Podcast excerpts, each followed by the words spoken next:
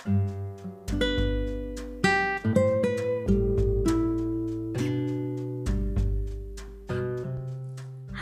kalian apa kabar nih?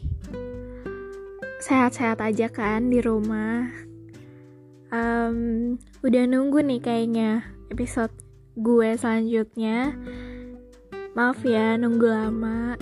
Jadi kali ini gue mau nyeritain tentang si lebah dan bunga. Nah, si lebah ini pernah nanya, apa sih alasan lo suka sama gue, Bung? Nah, si bunga bingung waktu ditanya, kenapa ya gue bisa suka sama lo? Um, karena emang suka itu sering kali datang tanpa alasan. Menurut gue sih gitu, kayak tiba-tiba aja. Pas digali lagi, hmm, ternyata ya suka nggak mungkin sih tanpa sebab. Akhirnya pas si lebah nanya kesekian kalinya, alasan lo suka sama gue apa sih bu? Um, terus si bunga bilang, gue suka sama lo ya karena lo itu tampil apa adanya.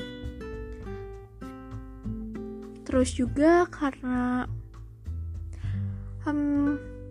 dukungan-dukungan dari lo yang bikin gue semangat. Terus lo selalu bisa bikin gue nyaman karena nyaman itu hal paling mutlak yang harus ada kalau lo berhubungan sama seseorang. Beberapa kesamaan yang juga bikin kita makin deket.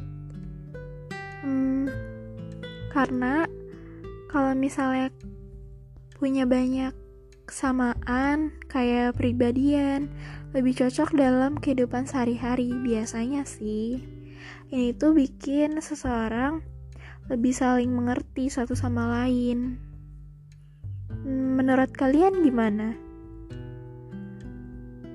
Kalau kalian sendiri, kenapa bisa suka sama pasangan kalian? Hmm, gue penasaran nih. Terus juga kata si bunga, gue ngerasa dibutuhin. Jadi tuh um, beberapa mungkin dapat lo bilang kayak gue butuh lo kayak lo tuh selalu ada kayak gitu. Karena kita tuh nggak bisa hidup tanpa orang lain. Pastinya kita hidup itu berdampingan sama orang lain. Um, entah itu keluarga teman maupun orang yang akan sayang sama lo. Terus si lebah bilang, Oh gitu ya, um, cuma itu aja, ada yang lainnya kah? Terus si bunga bilang, um, menurut aku sih gitu. Kalau misalnya masih kurang, um, kita cari tahu lagi selanjutnya ya kata si lebah. Oke deh bunga.